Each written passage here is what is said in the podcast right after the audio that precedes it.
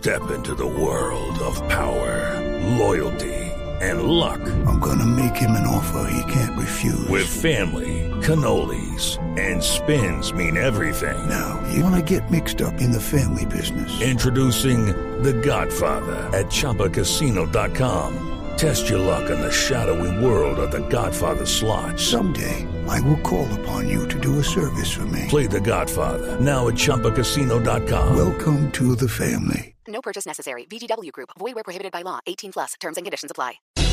Hace exactamente una semana, en horas de la noche, Humberto de la Calle e Iván Márquez, por parte del gobierno de las FARC, firmaron un nuevo acuerdo de paz con 310 páginas. Hoy queremos eh, contarles a ustedes cuáles fueron los principales cambios que se hicieron, de qué manera las propuestas de los sectores que no apoyaron el sí el pasado 2 de octubre pues fueron tenidas en cuenta, para que se sepa exactamente en blanco y negro un poco lo que realmente se modificó. Para algunos sectores políticos, lo que ocurrió fue un cambio cosmético, pero lo cierto es que académicos y otros eh, sectores han dicho que los cambios son realmente de fondo, que lo que hay hoy es muy diferente a lo que había sido firmado el pasado 26 de septiembre en Cartagena por el presidente Santos y por Timochenko. Por eso hemos invitado a Frank Perl. Él es uno de los integrantes del equipo negociador del gobierno con la guerrilla de las FARC. Doctor Perl, buenas tardes. Ricardo, muy buenas tardes. Muchas gracias por la invitación. Si pudiéramos resumir los principales cambios que tiene este acuerdo frente al anterior acuerdo con las FARC, ¿en qué podríamos eh, concentrarnos? Me parece importante empezar diciendo que después del 2 de octubre aquí hubo un trabajo muy serio por,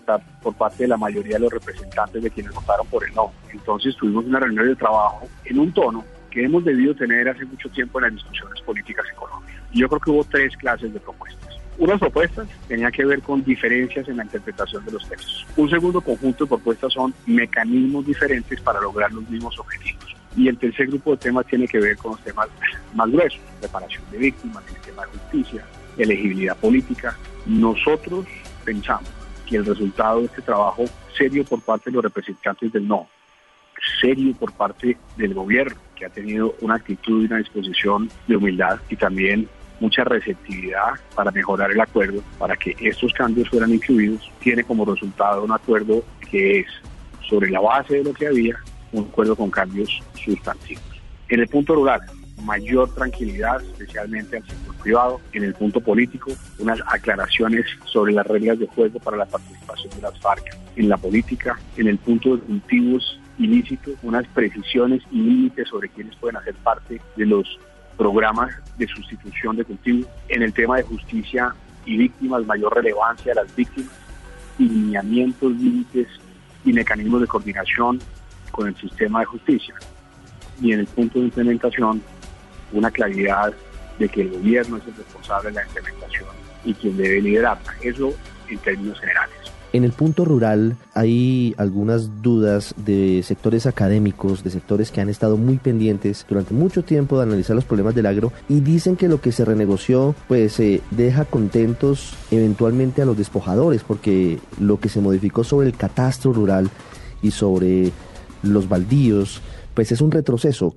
¿Qué opinión le merece quien dice esto sobre ese punto en particular? En el punto del catastro no hay absolutamente ningún retroceso. El catastro multipropósito tiene como objetivo, y lo tenía en el acuerdo inicial, identificar los predios, los propietarios, los linderos y los valores para que gradualmente esos predios comiencen a pagar impuestos o paguen tarifas de impuestos que tienen que ver con su valor real. Esto tiene un objetivo enorme y de enorme importancia que es fortalecer las finanzas municipales. Lo que se hizo en el nuevo acuerdo fue precisar que los criterios que determinan el valor de un predio no están guiados por el acuerdo ni que estamos modificando la normatividad bajo la cual se hace el catastro, lo cual da tranquilidad porque es importante recordar que los alcaldes tienen un margen para definir la tasa de impuestos prediales.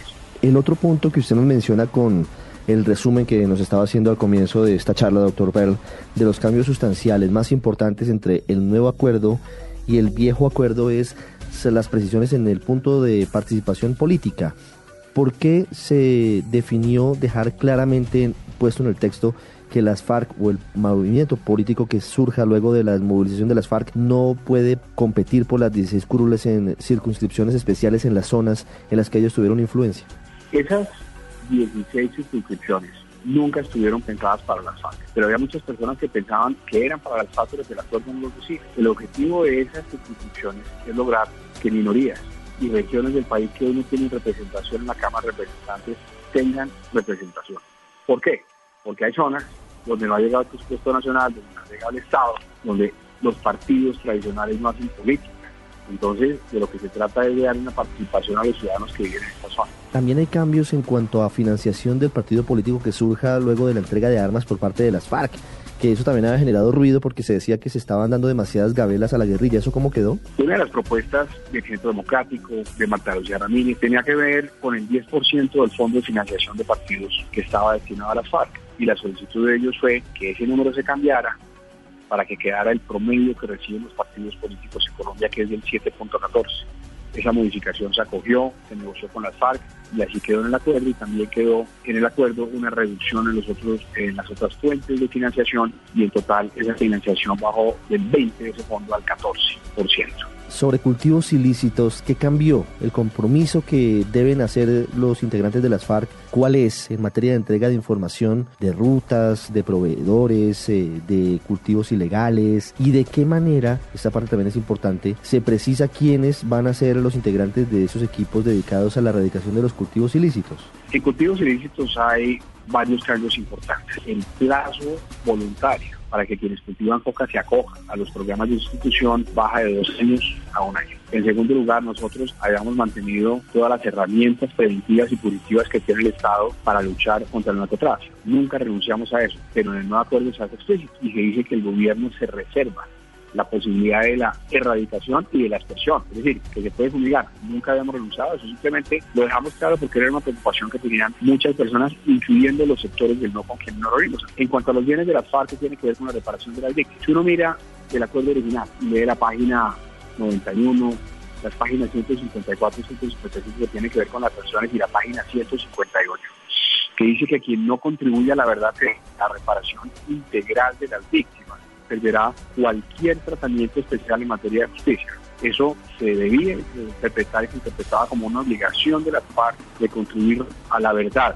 histórica y judicial, a la justicia sometiéndose a los tribunales que no son sujetos de amnistía, a la reparación material de las víctimas y a las garantías de no repetición. Pero como existía esa preocupación y recibimos las propuestas, el equipo negociador incluyó en ese acuerdo, dentro de los 180 días en que las FARC permanezcan en las zonas de concentración, suministrar un inventario de los bienes. ¿Para qué? Obviamente para reparar a las víctimas del conflicto. Eso es fundamental. Eran los principales reclamos de la gente. Sobre justicia y víctimas, hablando sobre jurisdicción especial de paz, no se llegó a lo que pedía el Centro Democrático, que era abolir, eliminar justamente ese mecanismo. Pero si hay cambios sustanciales al subordinarlo eventualmente vía tutela en cuanto a sentencias a la jurisdicción ordinaria y también al definir, eh, entre otras cosas, mucho más, eh, de manera más cercana, los puntos en los que se van a pagar eh, las sanciones restaurativas. ¿Cuáles son los cambios más importantes en ese punto que tiene que ver también con víctimas?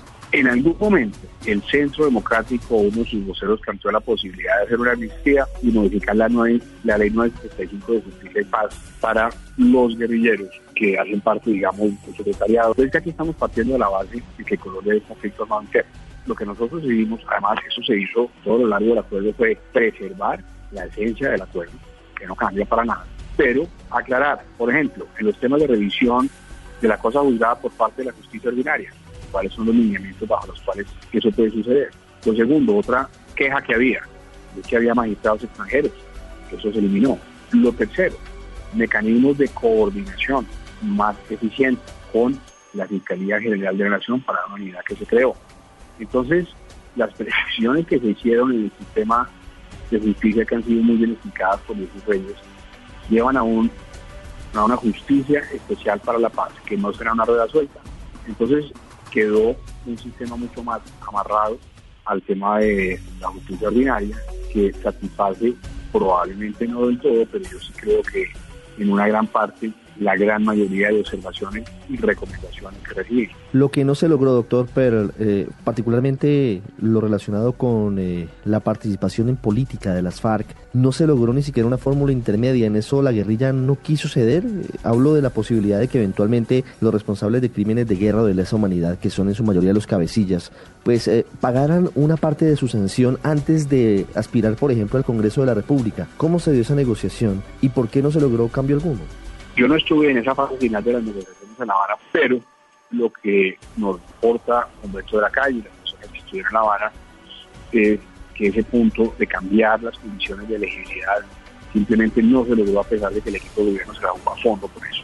Entonces ahí había varias opciones eh, que pudieran ser elegibles después de cumplir las, sanciones, que quienes cometieron cierto tipo de delitos no pudieran eh, presentarse a elecciones para Congreso o para presidencia. Eh, en fin, eso no se logró y hay que reconocer que ahí no tienen cambios el acuerdo. Pero hay un aspecto en el cual sí tiene cambios y tiene que ver con las reglas de juego para el pago de las sanciones. Se quedó, quedó absolutamente claro que el lugar de residencia y el lugar de pago de las sanciones tiene que tener, decir, tiene que ser el mismo lugar, que si hay restricciones de residencia y movimiento, eso tiene que estar monitoreado, que una persona tiene que cumplir un tiempo y no es por tarea o a destajo. Sin algunas preocupaciones que eran válidas, quedaron claras en las reglas del juego bajo las cuales se cumplen las sanciones. Eso no, eso no cambia el tema de la elegibilidad.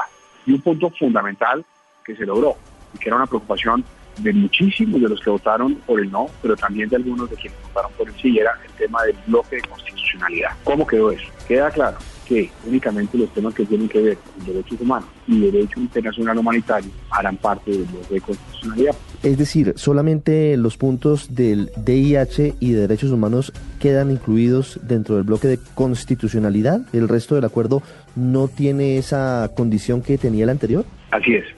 Sobre el punto final, doctor Frank Perla, agradeciendo esos minutos para los oyentes del radar en Blue Radio. Quiero preguntarle qué viene, porque se firmó en el acuerdo un eh, punto en el que se insiste en que debe haber una refrendación de lo acordado y también debe venir la implementación posterior. El expresidente Uribe plantea un gran pacto nacional, incluyendo a todos los sectores del no, a los del sí, por supuesto, y a todos los eh, sistemas de justicia, a las altas cortes y a la fiscalía. ¿Qué viene ahora?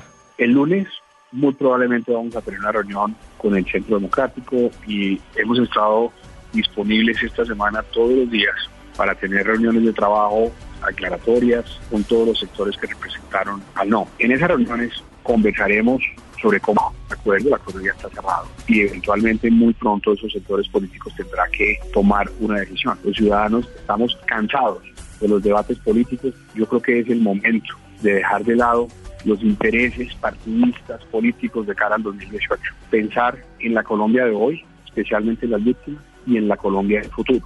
Y hacer, ahí sí, un gran pacto nacional basado en un apoyo cívico y ciudadano para, dentro de las diferencias que tenemos, apoyar la implementación de estos acuerdos para ponerle fin al conflicto en Colombia y tener unas conversaciones y unas discusiones en un entorno siempre respetuoso y siempre constructivo es Frank Pearl, uno de los negociadores de paz entre el gobierno colombiano y la guerrilla de las FARC, hablando de lo que cambió en el nuevo acuerdo de paz firmado exactamente hace una semana de cara a lo que serán días cruciales los que vienen a partir de ahora. Doctor Pearl, como siempre, gracias por estos minutos para el radar de Blue Radio.